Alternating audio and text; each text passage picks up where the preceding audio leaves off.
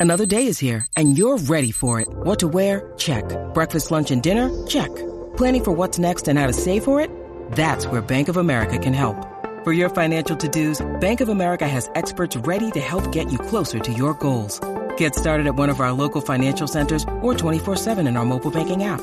Find a location near you at bankofamerica.com slash talk to us. What would you like the power to do? Mobile banking requires downloading the app and is only available for select devices. Message and data rates may apply. Bank of America and a member FDIC. When you need mealtime inspiration, it's worth shopping Kroger, where you'll find over 30,000 mouthwatering choices that excite your inner foodie. And no matter what tasty choice you make, you'll enjoy our everyday low prices, plus extra ways to save, like digital coupons worth over $600 each week. You can also save up to $1 off per gallon at the pump with fuel points. More savings and more inspiring flavors make shopping Kroger worth it every time. Kroger, fresh for everyone. Fuel restrictions apply. With the Lucky Land slots, you can get lucky just about anywhere. This is your captain speaking. Uh, we've got clear runway and the weather's fine, but we're just going to circle up here a while and uh, get lucky. No, no, nothing like that. It's just these cash prizes add up quick. So I suggest you sit back, keep your tray table upright, and start getting lucky. Play for free at LuckyLandSlots.com. Are you feeling lucky? No purchase necessary. Void where prohibited by law. 18 plus terms and conditions apply. See website for details. Hi there, I'm Brian Abana, and you're listening to the Mall Over Cod, pod, uh, Podcast.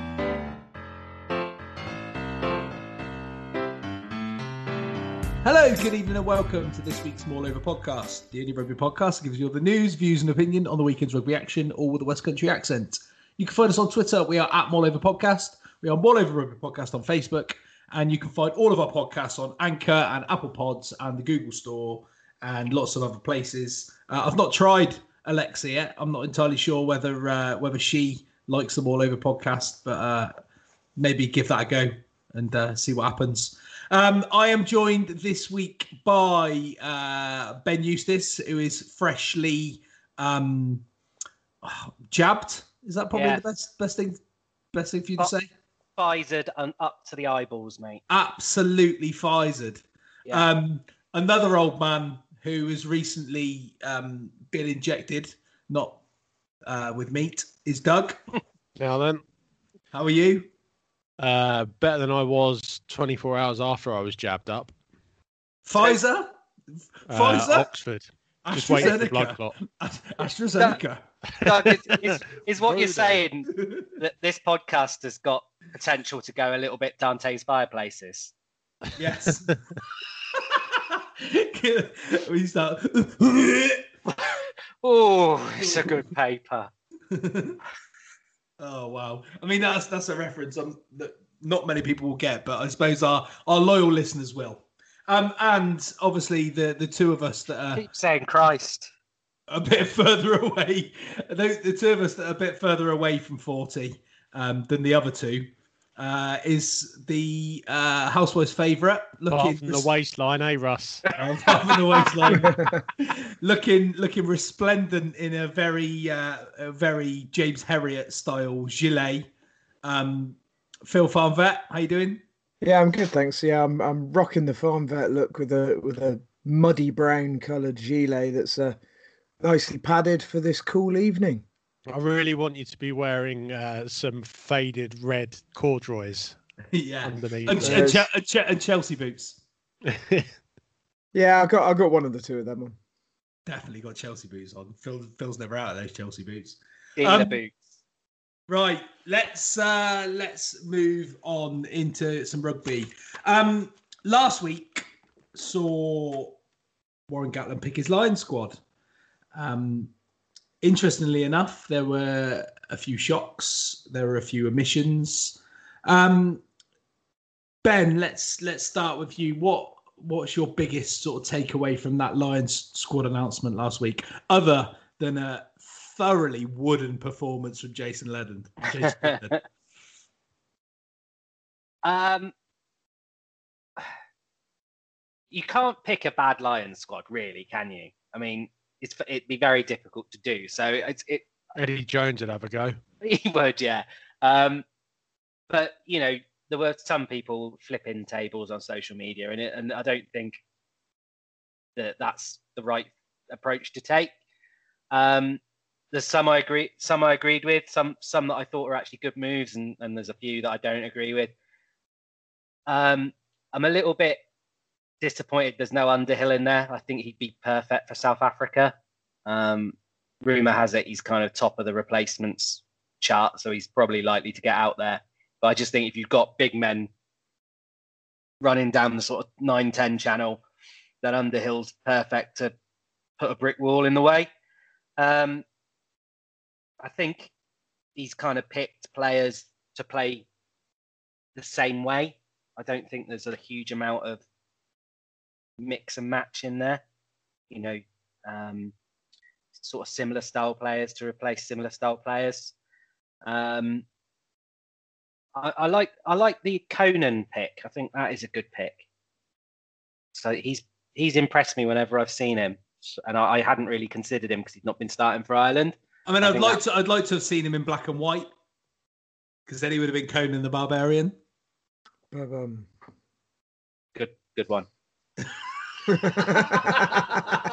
it that bad? I quite enjoyed that. You're the anyway, only one. Sorry. sorry. Yeah, should we should we just stop the podcast? if, we, if we Sincere apologies, everyone. We'll see you next week. If we literally hit rock bottom. Yeah, I think I think really he's not. Uh, he's picked a side that isn't going to get bullied by South Africa, but he's also not going to attack them head on. I think it's designed to move them around the pitch. Um, there's a few players in there that have got in there on um, utility. You know, they can play a couple of positions. I'm looking at Elliot Daly here. Um, I think he's a little lucky to tour, but altitude and a long boot may yeah, have helped him. Yeah, I think that's probably it. Um, I, I'm no more and no less confident than I was. I, I just think it's a decent squad. Um, and I think he's picked it to play a certain way. He's got the option of a heavyweight six by picking all those second rows that can play there. He's got a it's a that's a quick back row. It's a very mobile back row that he's picked, and I think they're going to almost take a slight leaf out of the '97 Lions book. Kind of depends. Kind of depends where he sees Tadhg Beirne although officially he's down as the second row, and I would agree with that as the second row. But there's been plenty of people calling for him as a six, which obviously alters that balance a bit. Well, it's the same as picking Itoje at six, isn't it? Like, there's no yeah. difference in that. Yeah, no, no. And I wouldn't except, except, of them at six. Except you could probably argue that Beirne is a better six than Itoje is, just about. But he's still yeah. a lock. Yeah. And why bother having specialist back row sixes on you know on the be- um, on the bench or not even on the tour when you're going to pick several um, sort of hybrid second row back row players? I find it a little bit strange. I mean, like Courtney Lawes, for instance. He's a second there, row. There isn't a specialist six. You've got three number eights. You've got Curry, Tipuric, and Watson. So they're all sevens, really, aren't they? They could all do a job at six, but they're all really sevens. And then you've got, if you do want a, if you decide that you do want to front up a little bit more, you could put, and you know, Itoje, Beirne, Lawes, or even Henderson at six if you got desperate. But I suppose um, it's it's a is it a bench thing as well? Yeah, of course it is because you can you, Beirne, Beirne on the bench gives you so you know extra options, doesn't it? They could go uh, six two on the bench with Beirne. Well, they they could. I think they will. If, oh well, I I was thinking that they might go six two, but on reflection, would they need if they have someone like Beirne on the bench, right? Do they need to go six two? Because they could make a conscious decision then to see at what area he could have the biggest impact, whether that would be coming in at lock for um, and then you think if Maro Itoje is giving away a lot of penalties, being targeted by referees, and I don't know, we don't know who the referees are yet, but likelihood is they're going to be Angus Gardner. I would imagine he'll be there somewhere or somewhere abouts. A couple of the French guys. Well, Um, I think we- we need to remember we're playing South Africa in South Africa, so uh, and potentially at altitude for for at least part of the game. So I think he goes full front row replacement. He goes a designated second row replacement, a second row stroke six replacement, and another back row player because the amount of work these guys are going to get through is just going to be phenomenal.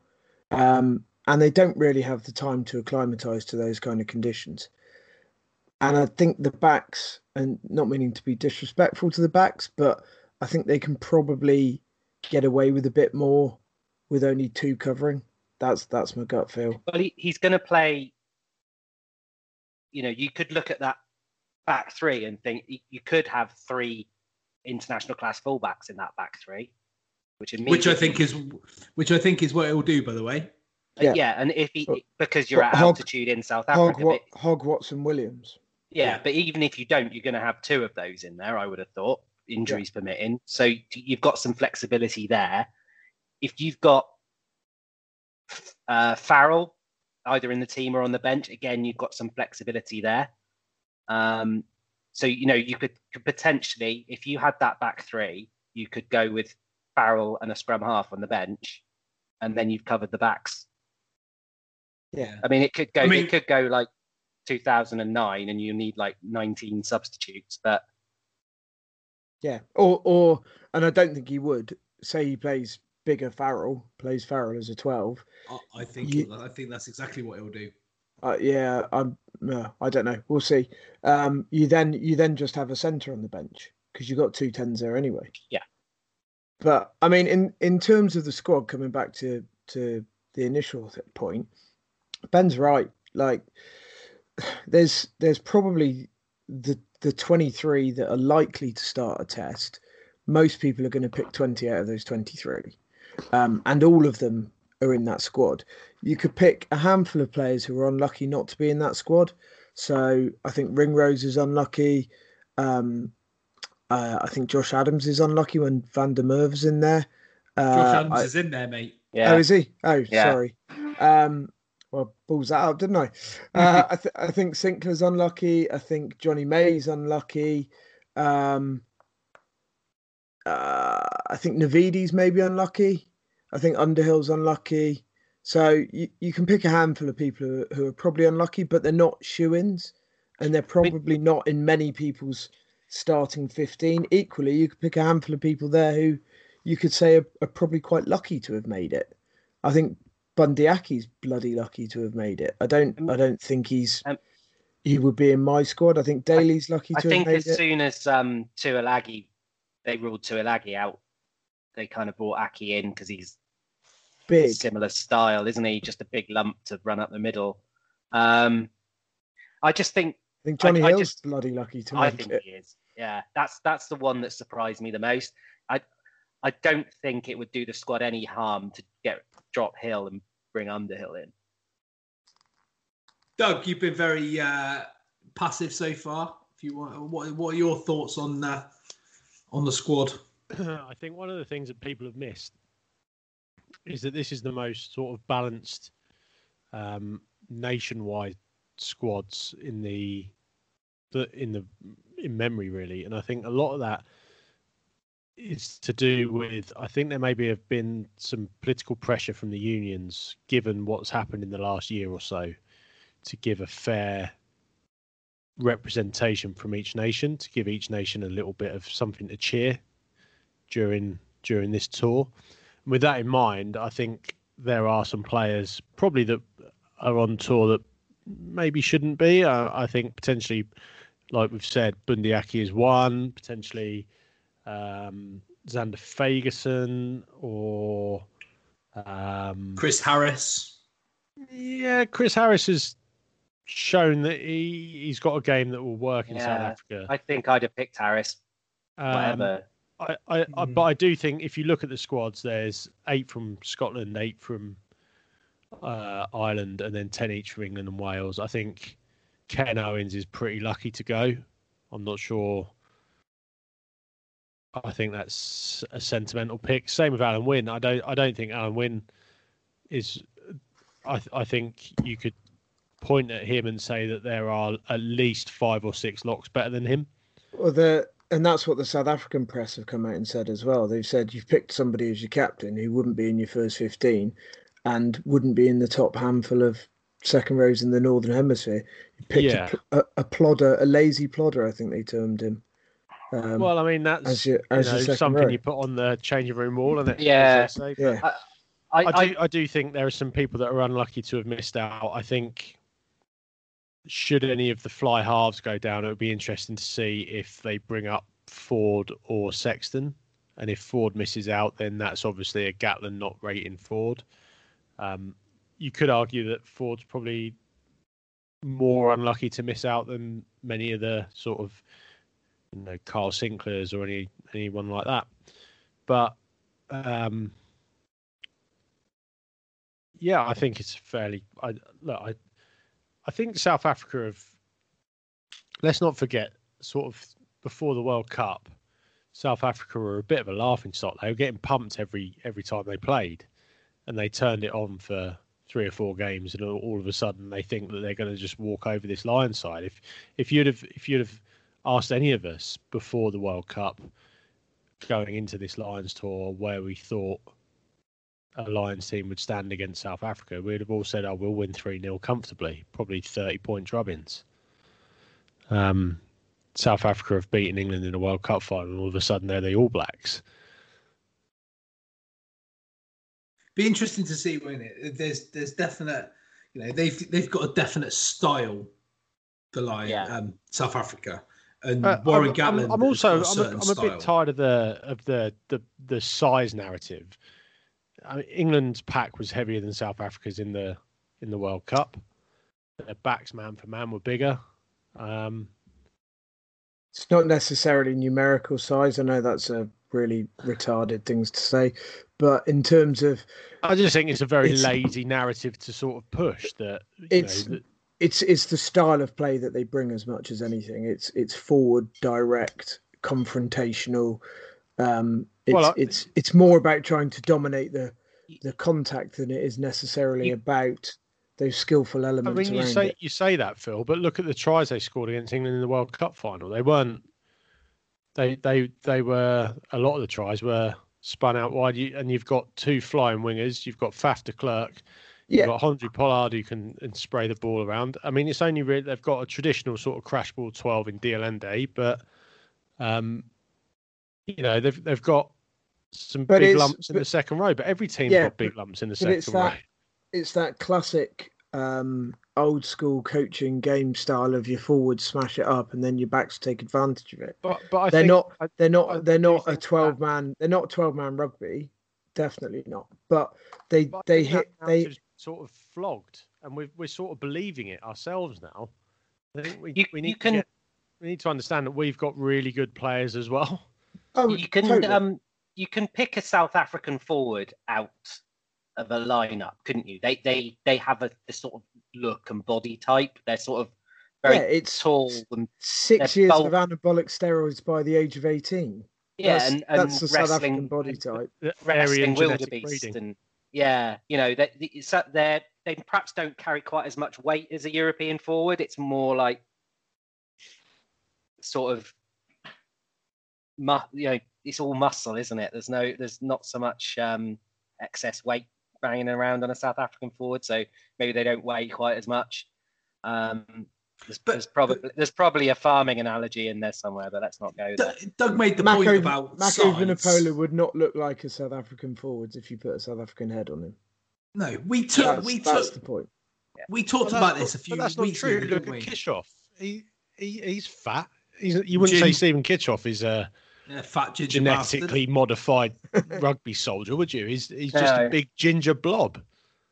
I'm thinking of the sort of. Big Ginger Blob is the title of this week's podcast, by the way, and everyone's going to think you're talking about me. yeah they are yeah.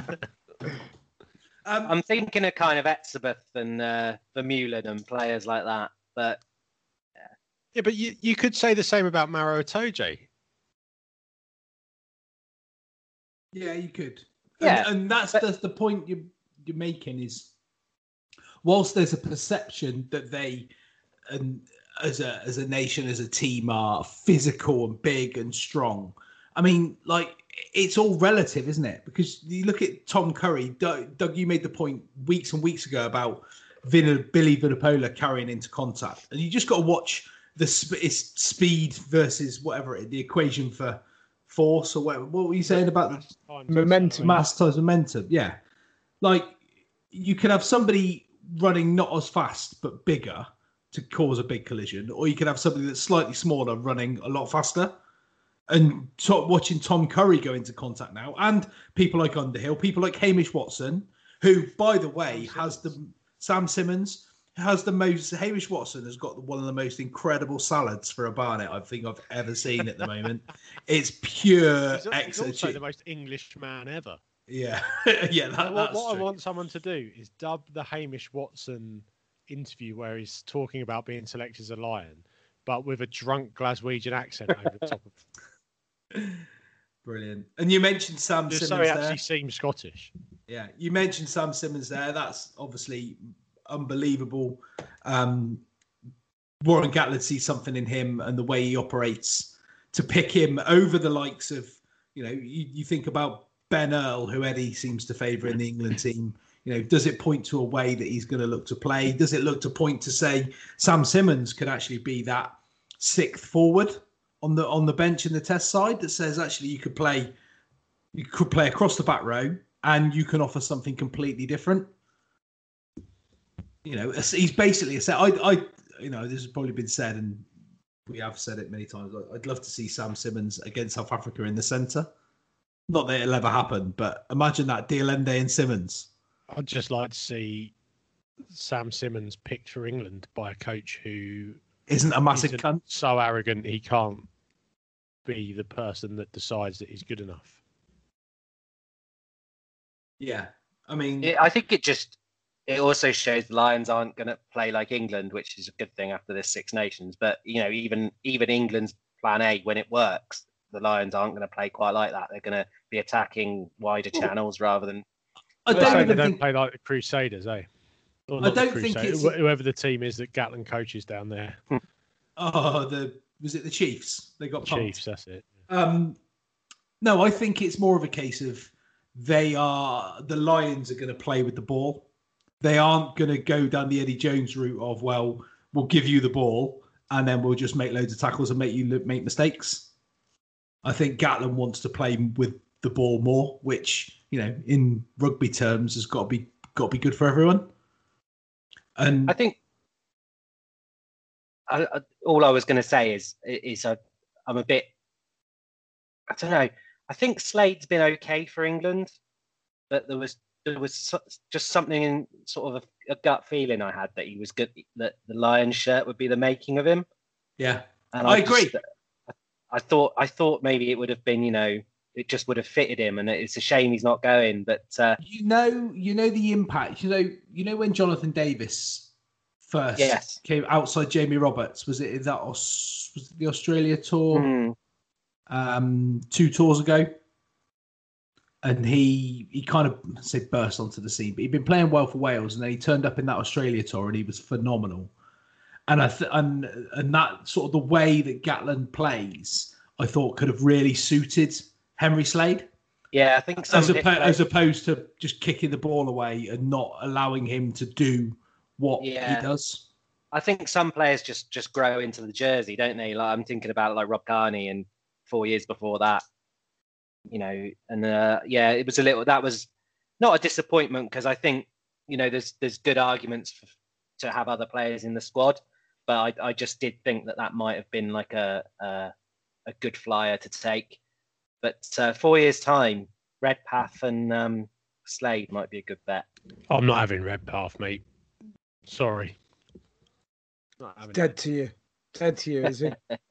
Well, no, he'd be dead to a South African when they pick him up and and snap him in half and use it and pick the clingers out of their arseholes. I Yeah, mean, but go, Playing Go Australia Josh. in four years time, though. God, God knows what Australia will be like in four years' time. But you know, that's if we're ever allowed, you know, as a back in there ever as a nation. If they ever let visitors back there ever again. Um, I've completely lost my trail of thought. Um, a couple of a couple of shock selections. Obviously, you mentioned Jonny Hill. Um, one person that's not really been mentioned so far is Van der Merwe. Um, over well, I had him in my starting team when we uh, floated it out while we were thinking of other things to do on the podcast a couple of weeks ago. Are you uh, you and Gats good good mates? Are you what? I don't. It's it's an odd. No, one. I'm just a rugby savant, mate. I know what I'm talking about. I know you a rugby savant. Um, I I've got to be honest. I'm surprised that I'm surprised that he's been picked. But when you look at the other wingers, it kind of makes sense. Is he not just making up the numbers of Scot of the Scottish contingent? He ain't getting anywhere near that test side. No, I, yeah, I've I've got reservations about, especially about his defence. But um, he must Can't... know all the good bars, though. Yeah, yeah. I, I think it's I, I think it's just a geography thing. I think he was going going there to see his family, and they thought, well, we'll save on the plane ticket. It is it is a, a sort of you know, we we grow up as British people who like rugby, wanting to play for the Lions, and it being like the pinnacle of our rugby playing you know environment, and then you get Van Dyke and Van der Merwe, yeah, Duhan Van der Merwe, and you know it's like. I mean, I think that there should almost be like an obligation to change their name. so it, it should is... become like I don't know, Duhan David McMurra or something. Yeah, like that. Oh, o, o the yeah. thing is, the Lions can set their own Bundioaki. Their own residential requirements as as they see fit. They've just chosen to go with the ones that everybody else goes with, so that so that they can perceive that they're picking the best team. I mean, let's be honest. Taulupe Faletau doesn't sound overly Welsh, but he's as Welsh as but they come. you can make that sound Welsh. Go on then. You'd like that, wouldn't you? I really would. You know, I'd like even more if Ben did it. I'm not getting into that. Oh, um, a couple of people. Well, James Ryan was another one so, that missed out. So Faletau was seven when he moved to Wales, six or seven. So you think fair enough. Um, yeah, James Ryan. I'm I'm not that fussed about James Ryan to be honest. We've got such a yeah. He probably fits in that handful that are above Win, Wyn Jones, but we've got so many second rows coming out of our ears that are that are pretty similar. I I don't know. Again, I think we can we can argue the toss about ultimately people who are squad players and are there for the midweek games. I I'm not really that fussed about that. I'm, i worry more about um, who's going to be in that 23 at the weekends. I'm okay. I'm not I'm not so with you guys on the Alun Wyn Jones isn't that great argument either. I do think he's better than we're giving him credit for. Well, he's an inter- he's an international lock, but yeah, you know he. Ah, yeah, I, I'm not I'm not wearing him other than his uh, apparent leadership qualities. Um, I'm not having him as a as a, as an effective second row. Give me a Premiership team he gets into, Ben. Bath. He'd walk into Bath team, yeah. um, I don't know. Give me, I, I, give me one he wouldn't get in. He wouldn't get in at Saints. Wouldn't I, get in at Exeter. He would get in at Exeter. No, he wouldn't. He wouldn't. I'd, he wouldn't. I'd, I'd, have Adam Absolutely Jones over. not a prayer he'd get in at Exeter. I'd have him over both of those. No. No. No, You'd you're have wrong. him over Jonny Hill and any one of the South Africans. Or, or Jonny Gray. Jonny Gray. Yeah, I uh, yeah, yeah. I think I do think he's better than Jonny Gray for sure. You're wrong. Without any basis or fact, you're wrong. Yeah, we, we've uh, we've, we've talked with Alun Wyn Jones to death, haven't we? Uh, I'm just looking. Um, I think you know you're wrong. Um, I'm just looking at the squad pictures on the official Lions website, and uh, none of them look happy, do they? Well, and, and Faletau does. They look like they've been made to pay out of their own pockets for those horrible shirts.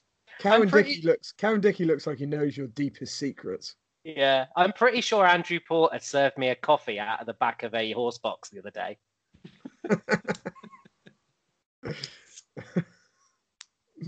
Are they? Do you think they're all told to like, you know, look moderately mean I mean, Tadhg Beirne and Bundee Aki both smiling. Dan Biggar.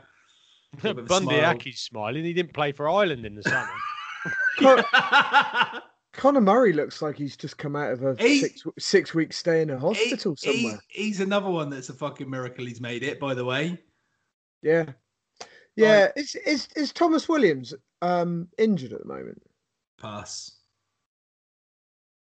But there are there is still there are still plenty of other nines. I mean, bloody um, Gibson Park played most of the Six Nations for Ireland, didn't he? He's shit though, bet. He is shit. But was Conor Murray there for experience, mid bit of midweek experience? And you've also got to ask yourself, like, what kind of what kind of tour is this going to be? Without there's going to be no fans, there's going to be no. That's one thing Like- I wanted to say actually. Like, I want the Lions midweek games to be against like Transvaal and Yeah, Yeah, Western Grec- Province. I don't want to be against the Stormers and like Super Rugby teams that no one gives a shit about. I want to see proper South African farmers beating the shit out of people. Do you know? Not not, not second rate, you know, international players. I want proper gnarly shits filling people in off the ball with really nice kits. Like 97. That's basically what happened in 97. Yeah, I want that. Things were better when I was younger. Uh, sounds like a new regular feature. Things that be- things that were better when Doug was younger. Everything. Everything. But yeah, no, I just mean like from a touring point of view, like the Lions, the Lions tours have always been about sort of inclusivity and meeting people and going to different areas and to like a real say PR thing, but it is like public a lot of public relations, isn't it? It brings used to be like usually brings a lot of money to countries. It, it gets people involved. It captures the spirit, and not being able to do any of that you know how much how much do you think it's going to feel like a lions tour other than having some midweek rugby and you know the best the best thing about the lions tours usually is when they're in south africa and when they're in australia and new zealand and the midweek matches are at nine o'clock in the morning I yeah. start drinking early So definitely, I think out there isn't going to feel like a Lions tour. Um, uh, like things are still going to be relatively different in South Africa to the point where, yeah, there's the you're not going to get that kind of cultural angle that you you usually get in a Lions tour. Having said that, um, we're not going to be out there anyway, so that's largely irrelevant. For us, it's just going to be some rugby matches. Yeah. Yeah, and talking of rugby matches, let's let's move on slightly um, from the Lions. England have got a couple of tests in the summer, playing USA and Canada at Twickenham, um, and there's also going to be uh, an England A fixture in a year that also has a Lions tour, which seems a really really odd odd thing to do.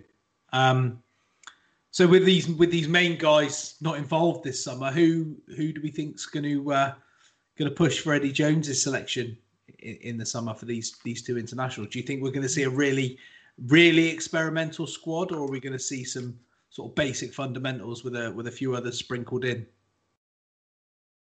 Well, they said it's Eddie Jones, so he'll probably pick exactly the same squad with some absolute curveballs thrown in. I, I mean, you you might get to see someone like um, uh, who, Oh. who hasn't been spoken about ever. Emma- Emmanuel will start.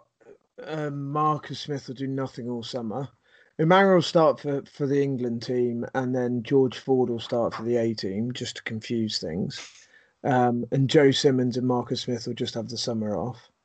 Um, they'll Probably have get, you'll probably get um, Jamal Ford Robinson starting for the England. Will Will nowhere. Will Chudley, Yeah, Henry Thomas will come back in. What you should do, what we should do, what what any podcast who's worth their salt would do is go through and look at all the apprentice players that he's called up, put them in a pot, and pick a team from those. But none of those will get a look in because Eddie's forgotten he picked them. Or, he's only picked them to stop some other country picking them. Yeah. They've done their job. People like Tommy discarded. Raffel. Tommy Ruff, Tommy Ruffle. Dave Ruffle. Ribbons. George, George Martin, he'll be in. Yeah. Jorge Martin. Jorge Martin. Um, Um, they're gonna. Corbin. You'd imagine that the A fixture is just another fixture, really, because it's an A team anyway, isn't it? The Lions aren't there. it popped it popped into my head as we first started discussing this that usually every year they have some sort of quilter cup bullshit non-cap international against the barbarians don't they and Josh doesn't think it's bullshit, mate. no but he didn't play did he you know in fairness to josh i mean it would lovely i'd love to see him get a, a, a you know some sort of representation because we'll we'll talk about josh in a minute but um like uh, Dombrandt played a couple of years ago, didn't he? And Doug's mate Josh Bassett and um, like loads of random players playing that non-cap international, and it just makes you think that you know if that's what they're going to do, they're going to play. They play in was it Scotland A. Scotland A, um, at Welford Road. He, Like, I mean, I can't imagine Scotland A are going to be tremendous, but it, it does give an opportunity to Well, to those it- people. To, Will it not be the same for, the S- camp. for Scotland though? That it will just be their first team. It's just a, it's just a non, uh, a non-cap England Scotland. I mean, is- with is- riding on it? Because we're we're playing USA and Canada, aren't we? That's the, the actual England fixtures. Now, it, does this suggest that maybe he's going to pick the bones of, you know, the team, his normal team, and he's using this A fixture as a sort of dress rehearsal to see who he wants, or does that make too much sense? I mean, it probably makes too much sense, Ben. But it, you know, you think this summer the USA and Canada, no matter who we pick from a Premiership, like from an England available Premiership, that aren't on the. Lions, we should beat them. We should beat all I mean, three of those. That, sides. those were the Saxons fixtures at one stage, weren't they? Well, They ab- and play absolutely. USA and Canada. So, like, you would you would hope that the likes of Marcus Smith, Alex Dombrandt, um, oh god, my mind has stuck it. Harlequins, like Tom O'Flaherty. Like, yeah, uh, how good's he there's- been? Well, I'm, I'm thinking you got Steward, Ollie- Steward and de Glanville are top of my list. Ollie Ollie Hassell-Collins. Yeah, Right, there's a there's a whole raft of people who almost deserve an opportunity to see how they cope with a bit of added pressure You- and get you know- exposed to that under under a bit less issues than bringing them in in a in a high pressure game. not mentioned Joe Simmonds once? I've said him twice. Well, I wasn't listening. So no, Joe Simmonds. No, as but but Joe I- Simmonds is in direct I competition threw- now with Ford and, and Smith, isn't he? But I, I, you know, you know my feelings on Joe Simmonds. You, you, you think it was a good opportunity to give Ford, um, Slade. Underhill, Slade, Noel, players like that that have got 30, 40 caps. Give, just give them the summer off. Yeah, if they no, go we- with the Lions, so much the better. But you got yeah, you got to remember these these guys had a a a, a I ain't gonna want to delayed. summer off with twenty five grand on the line per game. No, then well maybe that's the whole point of the 18 Yeah. fixtures. You don't have to pay them full fees. maybe it's a cost cost saving exercise. But they've had a how long had a until how long until Six Nations fixtures are eighteen games? Well, exactly. They've had a um a prolonged season because the end of last season ran straight into the start of this. Um, there's some there's a few players who probably wouldn't say no to a rest. Uh, not But not but there'll be lots that not say the- no to twenty five that wouldn't say no to twenty five grand. More to Doug's Exactly. point. But I tell you who, um, like the likelihood of that won't get picked. So the likes of Ollie Lawrence and and Paolo Odogwu probably won't be anywhere to be seen this summer. Yeah, tell up. You spent Um, you spent the Six Nations in the squad. It was a shit show. Um, that was not one iota your fault because you spent about a combined seven minutes on the pitch. Um, but you're not If- getting if- picked. If Joe Simmonds doesn't get a mention in any of these squads and Jacob Umaga plays, I'm gonna start flipping tables. Hey, look, the last I don't know what three weeks or so have have shown where the hierarchy sits in young young English fly halves for me. You've got Joe Simmonds who plays that controlling role at ten, maybe not maybe not as expansive and not as much magic, but does a great job of of controlling the team. Sits top of the pile on that lot. You've got Marcus Smith if you want somebody who's expansive, who can turn a game and read things and is is just a magician, top of the pile of that. And Umaga is very much Marcus Smith's understudy in that in that role.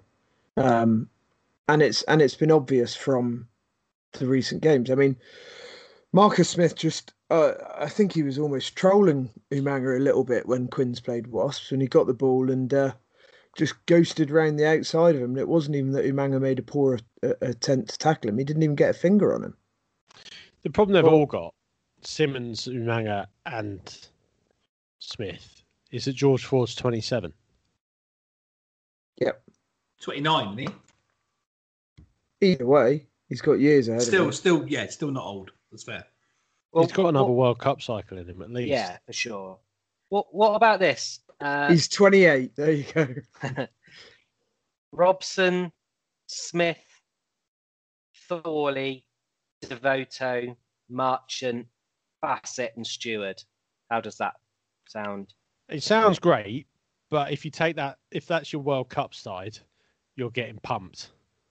Yeah, what about if that's your World Cup side in 2027? You're getting pumped. This this is your chance, Doug. This is your chance. This is the chance that you've been talking about for years of getting different players in.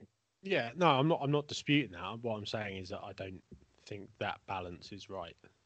No, but you, you could get, say, you got three of them in your next World Cup squad. It'd be worth it, wouldn't yeah, it? Well, I take. I'd immediately take Smith I'm not sure Marchant's ever going to cut it at international level. Um, Thorley seems to have lost a bit of the magic. I don't know if mm. he's been worked out slightly. Um, Robson, yeah, probably. But I think Spencer's better, and I think Alex Mitchell will be better. Yeah, I, I think Spencer's better as well. I think Spencer might have been a good shout for the Lions squad, to be quite honest. But mm what what the bloody you know what's happened to McConnochie? Is he just perennially perennially perennially injured now? Is he just injured all the time? It's like, a mystery, isn't it? It really is a mystery. Like he's got off the boil. That Muir's a good player. Not getting in Bath's team. Yeah. Less than a year. They seem to really like. They seem to really like that Will Muir, don't they, at Bath? Mm. Um, the X7s lad, and Alex Gray getting a lot. I mean, we'll come on to again. Yeah, you know, you know, a name we haven't mentioned in any of these sort of discussions is Max Malins. Yeah, who apparently can play anywhere. I mean, he played a well, yeah, he is an exceptional rugby player. Yeah, we did I, one of those I video don't... podcasts a few years ago, and I said that we we all picked a young player that we'd like our team to sign and I said that I wanted Saints to sign Max Malins. It's on YouTube. It's on uh, Facebook. If you go to our Facebook I, page, that video is still there. But um, I don't. I don't really buy the whole Max Malins thing yet. Really? Yeah. I don't, no. Don't get. He's I think an he's absolute all right. Rolls Royce. I'm telling you, he's brilliant. Yeah. He scores. He's, oh yeah. he scores. He, yeah, he scores. He scores. He scores amazing tries. He scores champagne tries. I just don't. I don't know. I don't see him as an all-round rugby player yet. I don't know. I, I just it's a, it's a really hard thing for me to explain why. I just I I watch him and I go, yeah, you're okay, but I don't buy into the hype that you're the best thing since he, sliced bread. He could be, in my opinion, he could be our version of um, Beauden Beauden Barrett. Mm. But at what position, Doug? Well, exactly. But Barrett can play any position for the All Blacks. I think Malins could play 10, 15, 11, 13 for England comfortably. Yeah, but See, Beauden, Barrett, would... Beauden Barrett is New Zealand's best 10 and in the top two 15s. I don't see Max. I don't, I don't see Max I... Malins as our best 10 or our best 15. But I think wherever he's gone, and he's he's played for Saracens, and Saracens aren't going to Saracens can't drop Owen Farrell, they could potentially play him at 12 to accommodate Malins at 10, but Malins is equally good at 15 to play him at 15. And believe Yeah, but me, they were- but they were season he'll be playing- playing 15. Yeah, they were primarily playing, but they were playing Good at ten when Farrell wasn't there. Mm, I'm not. Sh- yeah, but Malins was injured a lot of the, the year they went down. Yeah, I don't know. it's genuinely, just- I, I, you know, I ge- I- you know how I feel about Saracens. I genuinely believe that Max Malins. yeah, the fact that you're you're saying something Bowden positive about a Saracens player means that he must be. You must think he's absolutely amazing. Um, but so I, I don't think there's a single player, person in the world who likes rugby who doesn't look at Beauden Barrett at ten and go, "Holy fuck, you're you're playing a different game to everybody Yeah. else." And I just don't see that with Malins. Um, I He's just got don't think we've seen him enough at there at the highest level. When he played there for the England under 20s in that tournament, when I think it was over here where we won it, and Harry Mallinder was playing as well.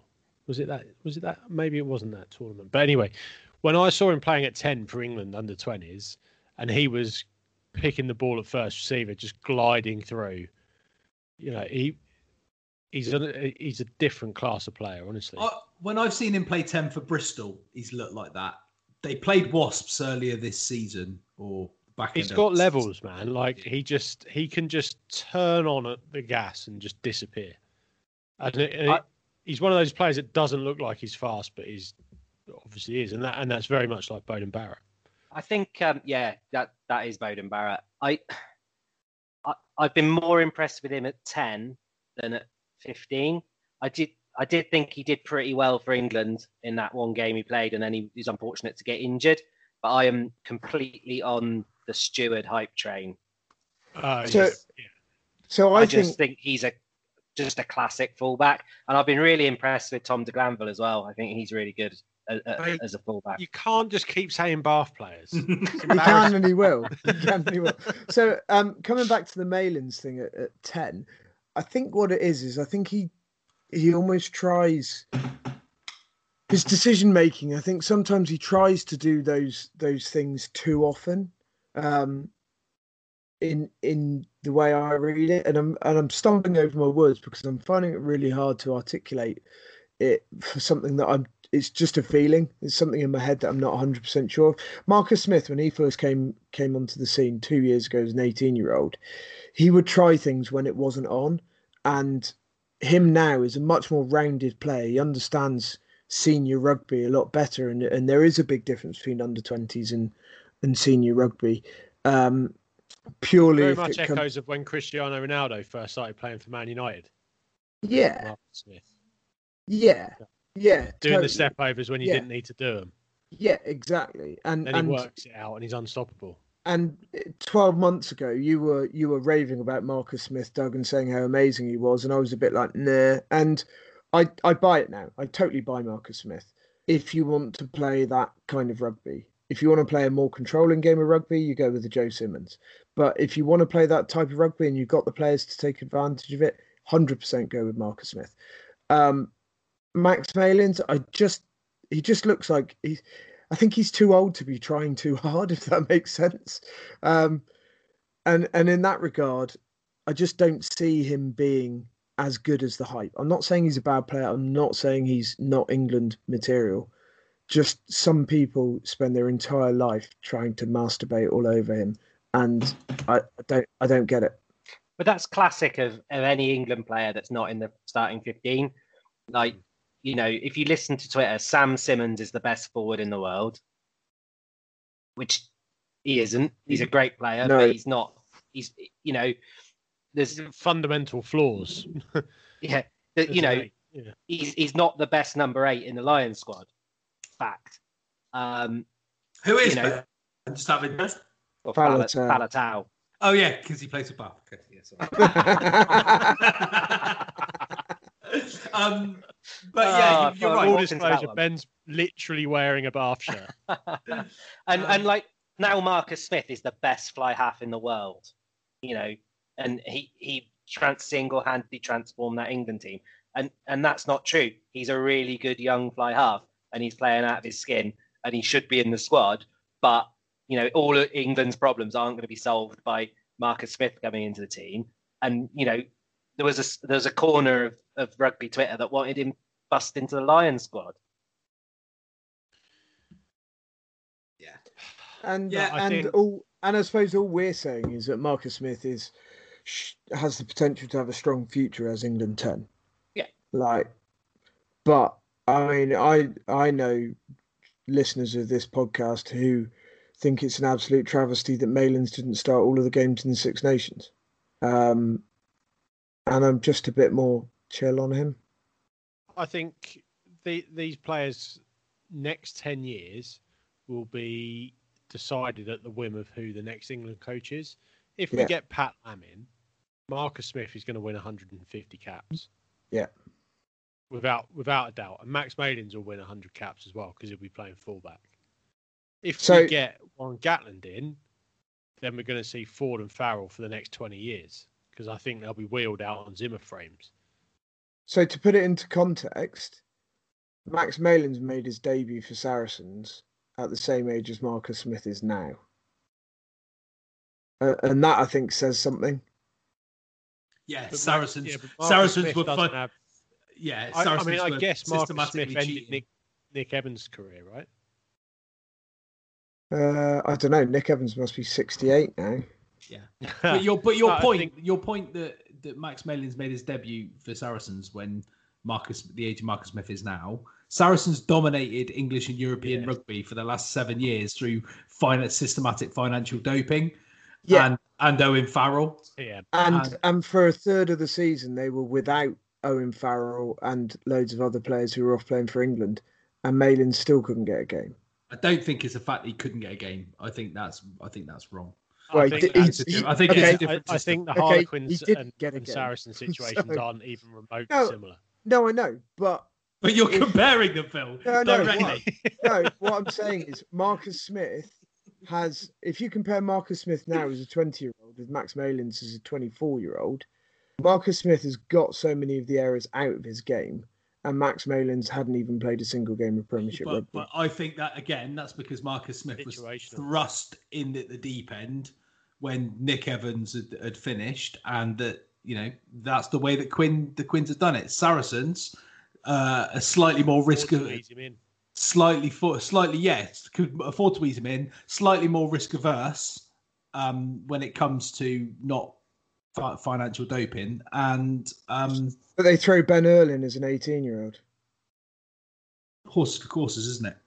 It's easier to throw. It's easier to throw in an 18 year old back row player than it is to put in a, an 18, 19 year old. They they they eased um they they eased even Itoje and and Farrell in you know back in the day they they didn't throw them straight in. Um, why, why would you throw Max Malins in at the expense Yeah. of Farrell or or um, It's not well, they Having had um, having Charlie someone sat- for a long time. having someone sat on the bench and, and exposing them to, to Premiership rugby is not throwing them in. Not when not when actually you know full well you're going to go out and play some games and stick 50, 60 points on teams so Didn't you he have have an injury as well? 10 minutes of rugby. Yeah, Look, I, I, I agree with what you're saying to an extent, but I just think he's a victim of the club he was at because they there is a very clear a very clear direction from Saracens that they sort of bleed players in gradually. There's no, you know, we're Saracens. We've got all these players. We don't need to. I, I'm sure if Marcus Smith would have been at Saracens, it would have been the same story. Yeah, hundred percent. And I think next season when Max Malins goes back to Saracens, he will be number one in whatever position they choose to play in, which will probably be fullback. Do you know who was good? Jeremy Guscott. Played for Bath. Oh yeah. oh, brilliant! You wait, Brilliant. you, you know, you know it's over for Ben from an analysis point of view when he starts praising Stuart Barnes. um, we did have some questions in earlier. We we already saw Simon Dixon. We've already started talking about the um, the England uh, the England stuff for this summer, the potential ins and outs. Uh, another question from the Cornish incomer.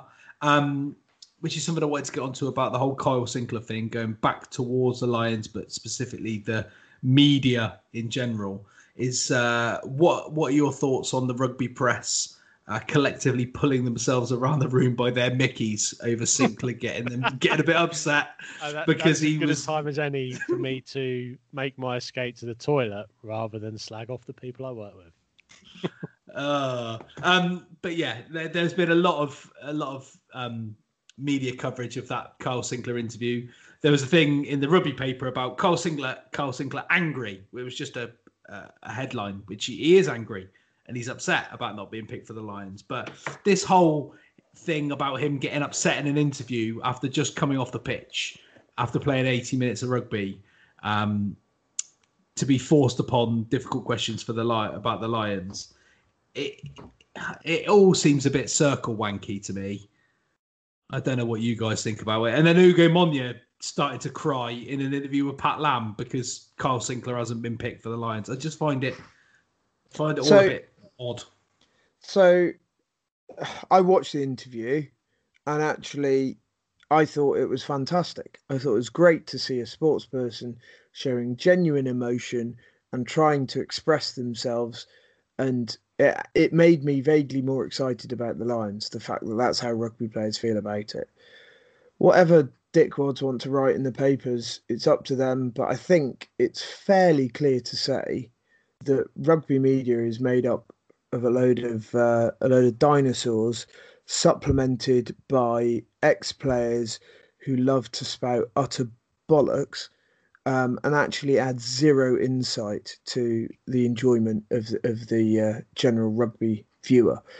The exception to that, I would say, is David Flatman, who I find to be quite humorous and actually explains some stuff rather than just repeating what the other commentators have said in a slightly different way. Ben, Um, I, I thought fair play to Sinckler. He said what he thought, and you know he, he must be feeling down about not being in the squad. I think most people would.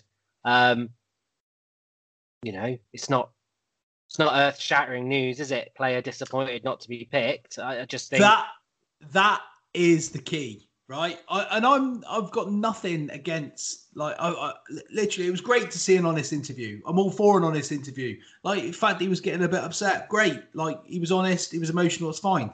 But the whole media circus, like wanking on about it because oh, it's, it's such a great thing that he's showing such emotion. It's so good that he's doing this. It's so good that he's doing that. It's just normal. It's just a normal bloke talking about not being selected for something that he really wanted to be selected for. But the what, problem what, is, what what do people expect? but the problem is, most most sports stars have that kind of normality in press uh, interviews coached out of them. You I have don't Ellis think they Genge- do. or Like, for not whatever reason, it doesn't. It doesn't.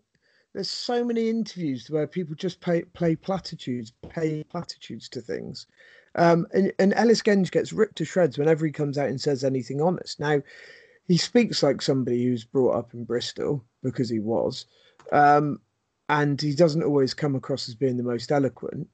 But actually, we're we're in a situation now where having a personality and expressing yourself makes you stand out. You don't hear anything that there would be. I don't know. I would guess there's thirty or forty people who, who are disappointed they didn't get selected. For, either didn't get selected or didn't get a phone call or a letter um, from Gatland about the lines. The pr- the problem is there's only one of them who's uh, who's ended up being interviewed. Yeah, the only the only one that got man of the match. Nobody spoke to Jonny May after the after the game. Nobody spoke to Henry Slade after the game. You know, it, it just you know it, it was an interview. It was an honest reaction. He should be applauded. He should be applauded for giving an honest reaction, and then we should all just move on. I just don't. I don't see why such a big, big thing's been made of it. And as I say, then Ugo Monye carrying on. Like I'm not entirely sure what to think about that. If I'm, I'm- honest. I'm I'm Um, done with Hugo Monye at the moment. Yeah. Well, let let's not let's not go into that because you know I draw the line and be kind, eh? Um, right. Next, Be- some random noises.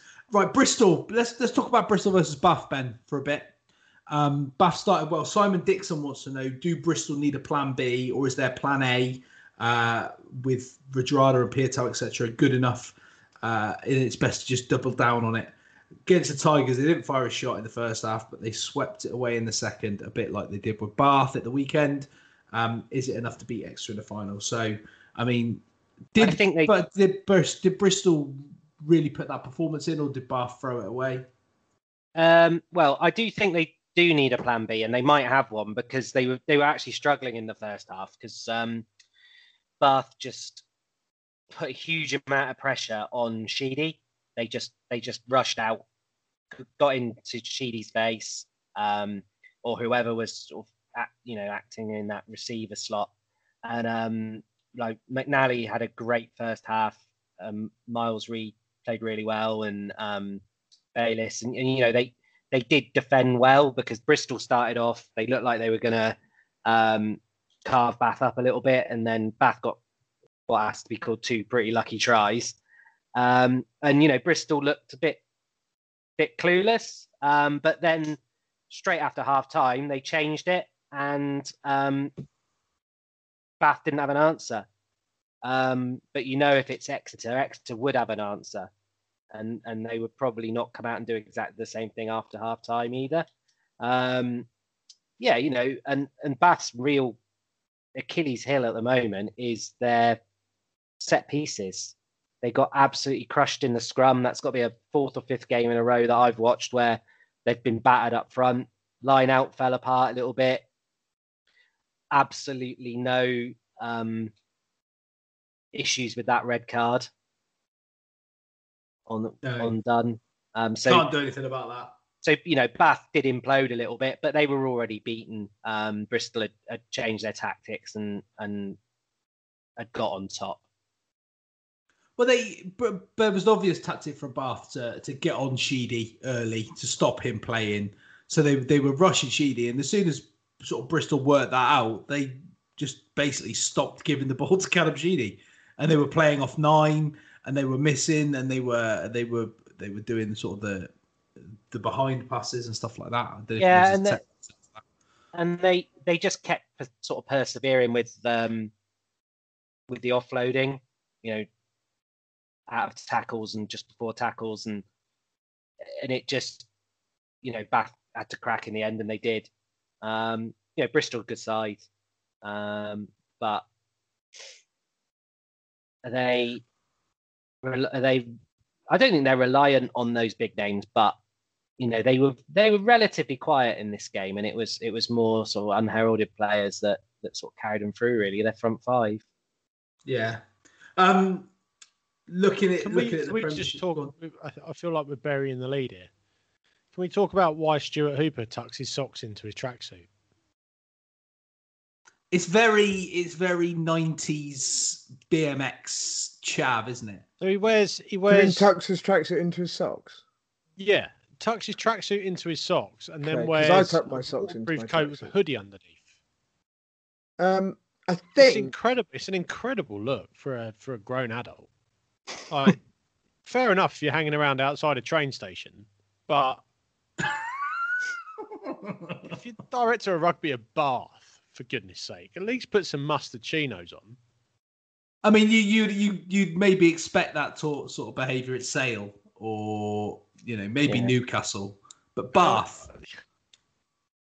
I'm going to try and find a picture of it because I, I feel like you're not really appreciating how bad it is. I'm really not. I don't think I've ever noticed it. So With, I with want the Doug- baseball cap that's too small for his head. Um, We took the Tony the Tony Pulis baseball cap. Yeah, and the red jacket. It, it's an astonishing look for a for a fully grown adult. Um, for honest. Bath, Elliott Stooke has just signed for Wasps. Do you see that, Ben? Yeah, Next season. I mean he's Good news he's- from McNally. Yeah, Good news for Josh McNally. he's he's done Josh well. has been for- brilliant, by the way. He was good, really good on Saturday in that sort of first sixty Well, minutes. he's captain Bristol. now, isn't he? Uh, he is captain when Elliot, uh, when Charlie Ewels isn't there or banned, I think. Um, yeah, Stooke. Stooke's been good for Bath. Was he been there three, four years? Um, He's just a know, massive guy, isn't he? yeah, he's just a big unit. You know, it's not, it's not going to shatter the earth him leaving, but you know he's he's put in a good shift for them. Um, another question from your friend Lloyd Ben. Uh, did Ben enjoy the Bristol versus Bath game? Yeah, first half wanna- was great. Do, do you want a personal response to Lloyd? Yeah, first half was great. Any anything personal you wanna you wanna talk to him about? No, he's trying to get a rise I at me. feel like a, I feel like there's a joke coming. no, no, there's not. Um, uh, what else have we got here? Um, we we got a question about Cipriani to Bath. Would it stop the rot or make things worse? I think it's going to make absolutely no difference whatsoever. It, it depends why. The, it, it depends if the rot is on the pitch or off the pitch. If the rot is off the pitch, it'll probably make it worse. If it's on the pitch, they'll be a bit more creative. Um, but the, the- backs aren't Bath's problem. So you're right. You know, Yeah. it's not. It's not. Again, it's not the, the cure all, is it? And we got we we got a question from Ben Bacon. Is what if you could bring an NFL rule or process into rugby to make it work? What would it be, and why? Doug, have you uh, Come got back to off me. the- I don't Ben? have anything like or maybe or maybe we can all answer this one next week. I, I'd, I'd like to see just throwing it out there, just because I don't really understand it, but it seems to do a really good job of some things. I, I would like to see a consolidated collegiate type approach to youth rugby, um, with some kind of, uh, not necessarily the draft, but but at least a, a instead of clubs having academies, having a, a centralized collegiate approach to youth rugby, and then um, I need to think about how they those players would then get to clubs. Do you remember a bit like Lilleshall in the football? I mean, I remember as a kid going to Lilleshall on a on a club visit and watching like all these players from all over the country play for play for England because they used to have school and stuff at, at Lilleshall. And imagine Yeah. that for one. I- for interesting you say that. I, I went out for a coffee with a today who was quite quite a decent rugby player in his day, and he was saying that the local rugby clubs are getting quite frustrated with the the Premiership feeder system because they're they're taking they're hoover, basically hoovering up all of the best talent from the local clubs to put into Premiership academies. Then when these kids are getting to 16, 17, they're discarding them and they're just disappearing from rugby completely because Yeah, like their dreams are broken. They don't want to play it anymore.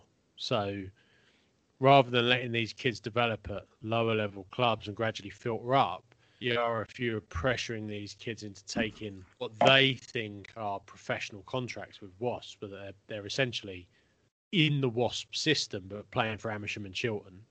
Then at 17, Wasps are saying to them, no, you, you shit, mate. You're not playing for us. And then they leave Amersham and Chiltern because, like, well, if I'm not going to play for Wasps, why am I going to play here? And, and the system at the moment is fundamentally broken to the extent where really talented rugby players are dropping out of the game because they're being told they're not good enough for one of the 13 teams that are wealthy enough to pay them. and in, and instead of them going to these kind of centralized or semi-centralized um, development player programs at 15 16 17 i think just the clubs would do better um, kind of out outsourcing or not outsourcing is the wrong term but sending some of their coaching knowledge out to the clubs at, at junior stages and other players then also getting the benefit from playing with some of these good good players and with with good coaching. I, I just think if you're half decent at the moment, like Doug said, if you if you're half decent but you're not going to make the the crop, you end up doing a, a hell of a lot of travelling, seeing a hell of, hell of a lot of stuff going on. But then come 16, 17, whenever they they make the chop, if you don't get a full academy contract, you, you're kind of turfed out with not so much as a thank you. Could could you almost make it like more uh, like a, a hybrid, almost like the baseball, where if you picked a player, say under twenty three from, uh, so say um, Bristol picked up a player from, say Redruth, then if if he was under a certain age, they had they would have to replace him with a with an older player. So have like a a back and forth going. And if you call a player up, you've got to drop a player down to the club you, you bring them up from. You could have a farm system, but that's essentially what they do at the moment anyway. So, Yeah. what, the, the, having thought about it now, what I would do is implement a, ma- a maximum squad size. So, in the NFL, you're allowed a maximum squad size of 53 players plus nine or 10, I think, on a practice squad. And in your match day squad, you're allowed 49. So, you have four healthy scratches from if your squad's fully healthy. So what that I think would do is where you've got Premiership teams with 50 senior professionals, plus an academy, plus a youth setup. I would say to them, no, you're allowed 50 players, full stop. That is your entire roster.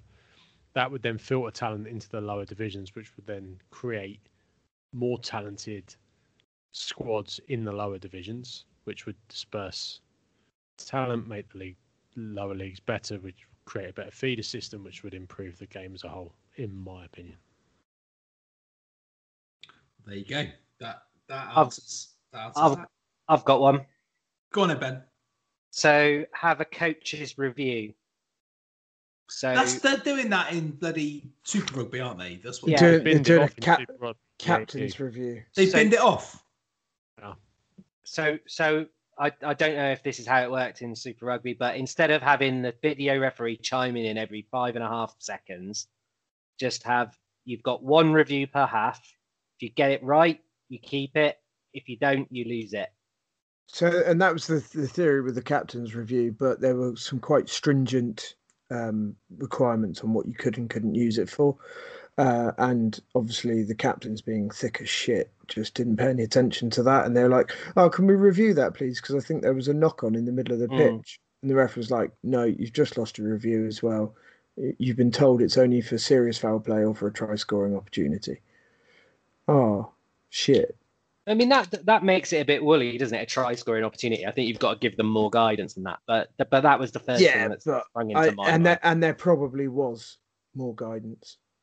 I- The, I um, just- you know, the, the other thing I'd do is get, if we're talking about changing rugby, I'd get rid of touchline interventions from the uh, Yeah. from the um, linesman. Matt Carley was up to it again this weekend, weren't he? Yeah, they were. They're always up to it. Like, and some some are more busy. Some are busier than The, others. the, the busier ones tend to be the full time referees that are stuck on the touchline. Probably because they got their asses on their hand for having to do a job for their mate. It's like it's like the, the guy that you've got round to your house at the weekend who's a, a full time bricklayer and you want him to build you a barbecue in the garden, um, or help you build a barbecue in the garden. So you're there, you're there trying to do it, and he's like, "Fucking come on, like, do this, lay that this there, put this that there." doesn't sound like a hypothetical to me. Sounds like I- something that's I, happened. I haven't brick built a barbecue in my garden, that's for certain. Um, Humble brag. humble brag. But yeah, I haven't thought of one. I've got to be honest. Um, I, I'm gonna have to give it some give it some thought. Believe me, squad caps would improve a younger players' chances because squads would keep their really promising academy lads at the expense of some South African chancer. They would then filter down their on the way out players and players players on big money would would drop down because someone like Danny Cipriani, for example, his value would drop, so he dropped down the levels because he, you know, if you've got 50 players and a salary cap that you have to stick to, you're not going to be playing paying a luxury player. I'd get rid of all of this, um, you know, two players outside the cap, all that nonsense. I'd get rid of all of that, and I'd just have a hard cap with 50 player maximum. Deal with it. That's your squad. If you want to add a player, you have to cut a player. It'd be more cutthroat, but I think it would filter down the leagues and the talent would spread, and there'd be more teams that could compete. I've got an NFL question. Go on, then. It might be one for people maybe to tweet their answers, but um, I think it was Pat McAfee show. They were talking about um, how the NFL would get on in the Olympics, and they picked a rugby sevens team from NFL players. And I thought it'd be interesting to pick a, a like an Olympic rugby sevens team from the NFL. Well, you'd have to teach them all to pass first. Yeah. Yeah, Be but interesting. would it be filled? Would it be filled with running backs and wide receivers, or would you have what they linebackers? they, no, they went filled with linebackers. they went full running backs, but Well, they're, they're wrong. Well, running backs don't tackle people, do they? On the whole, so you No. you would have to You'd have pick people that could run I'd, and I'd tackle. pick linebackers. You people like Patrick Willis Yeah. and um, Who was the lad that that tore it up last season for Washington at the draft? Yeah, I know. That mean. that lad who tore it up in Washington last year. It'd be people Didn't, he- like didn't he um, get arrested? yeah, Oh, I can't remember what his name is, but he he's was in a federal jail. Cha- right. Chase Chase someone. Chase Young. QAnon. Chase Young. yeah, and the the Cleveland Browns D lineman. Oh, Yeah. um, oh god, what's his name? Is he the one that hit the um Pittsburgh quarterback with Myles Garrett? No. Myles Garrett. Yeah, I was gonna say that smashed the quarterback with his helmet. Yeah. Struggle to find a te- find a scrum half, I reckon. As as riveting as this is, listening to you guys try and Yeah. remember the names of obscure NFL players. I don't know why I Um, bother. I can't remember the name of rugby players. literally. right. Okay. Well, let, let's let's move on because we've been going for This for, this quick forty-five minute This pod's quick going well, isn't it? Um. Oh, any other business? Do you have anything else you want to talk about? And I've got some NFL related. Any other business? Oh God, great! Yeah, Well, no. Um, it- Yeah, I, I had my jab on Friday. Ben, good luck tomorrow, fella. Thanks, man. Because uh, I had to drive to Exeter and back and do a game in the middle with full on Oxford AstraZeneca side effects. Well, let me tell you, those shits are bad. should have said you're at Exeter. Would have tried to get um up there, but Well, I wouldn't have had any interest in seeing you because I was so fully in I- the locker that I couldn't do anything. I would have had no interest in seeing you because I don't really That's- like you. That's the end of the sentence. um, I just want to talk quickly about uh, NFL and fantasy football, and obviously the other week was the NFL draft, and it's a sort of time of year where people start firing up their their fantasy leagues and people doing um like dynasty leagues that play dynasty literally 12 months of Dynasty, the year English. Come on. sorry well dynasty leagues 12 months of the year which is the weirdest thing i think i've ever seen and anyway i, I put out a um just a just a trade with somebody because i actually didn't have a, a starting quarterback in, in one of my teams and the trade basically not everybody in the league gets to view the the trade and all they did was go oh that's a fucking bullshit trade. What the fuck are you doing that for? I can't believe that's been accepted. I can't believe like it had has zero impact on their team. And for that reason i i, I decided to to drop a few a few truth bombs at a few people in that league. And um Do I know the person? yeah, yeah, you absolutely do. And uh, to the point where I, I removed myself from the league, and and then those people, just out of nowhere, like decided to block me on all social media and remove me from all uh, from another league that is um, that, that has been set, has been set up in in memory of uh, sadly one of the guys who used to present on this podcast, and they're doing a We're charity league talking about this after the pod. and uh, yeah, and just not going to let me take part. So you know, it's pretty grown up. But it- And this is fantasy NFL football. You know, it's the weirdest. There's some real virgins in the NFL fantasy. I have noticed there are some very high maintenance people. Real virgins. yeah. Real virgins. Yeah, Anyway, couldn't yeah. agree more. Phil. Could not agree more. So Just before you um, go, Phil, um, DK Metcalf, who is a Seattle Seahawks wide receiver, ran in the uh, American 100 meter Olympic trials and clocked 10.37 seconds. I think Um, that's why it for came those up. for those people who think the NFL, you know, they're not super athletes. He clocked 10.37 seconds. He's the 15th fastest man in America. 15th at 10.3. Yeah. And he's built like a brick shithouse. It really Sorry, is. Phil. Go on. No, no, that's fine. Um, So uh, my eldest son James, uh, who is eleven, uh, did a bit of a charity thing last May and wanted to do something again this year. So uh, he has decided that he is going to, for thirty days in a row, um, run three kilometers, cycle three, three kilometers, and row one kilometer every day. Um, and he's doing it to raise money for Tommy's, which is the baby loss research charity. Um, some of you guys know, not all of you might not, but uh, unfortunately, Mrs. Farm Vet and I lost uh, uh, lost our son Harry in between uh, James and Charlie, um, and it hit James pretty hard at the time, and uh, has kind of shape, been been instrumental in shaping our family going forwards. I think it's fair to say, but um, is a big part of our lives. So yeah, massively proud of him for for taking that on. Um, so if anybody wants does want to dig deep, I'm aware there's a lot of people on the um, on the on the Twitter group have already done so. Um, it's justgiving.com slash fundraising slash James May Madness. Um, and I'm sure Russ will. Uh, I'm pretty sure. We, I'm pretty sure we've shared it. I've shared it already on Twitter. I, and I haven't done it yet, Phil. And I, I absolutely will. will oh no, I'm I'm not going to do it until he's finished all 30 days. Fair play. Proper dad. Proper dad response. That. Yeah. But response. yeah, everybody, everybody who's donated so far has been incredibly great. Um, we're incredibly grateful for, and they've been very generous. And currently sits at five hundred and twenty-six pounds donated, which is super. It's a decent effort. Well done, James. Well done, James. Right, let's get out of here because we've done. Uh, oh, ben, sorry, did you want to do any of the business, or are you? Uh, no, Fi- I had, Pfizer. I, I, had a whimsical one, but uh, let's let's leave it there. Yeah, good, good, good. Right, uh, we will see you next week after some rugby, I guess. Um, if nothing else, enjoy your weeks. Go well.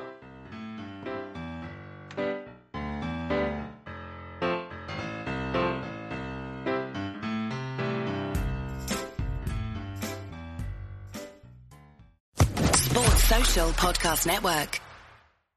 With the Lucky Land slots, you can get lucky just about anywhere.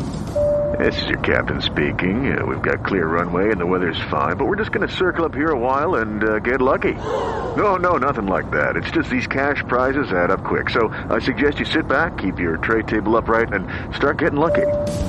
Play for free at LuckyLandSlots.com. Are you feeling lucky? No purchase necessary. Void where prohibited by law. 18 plus terms and conditions apply. See website for details.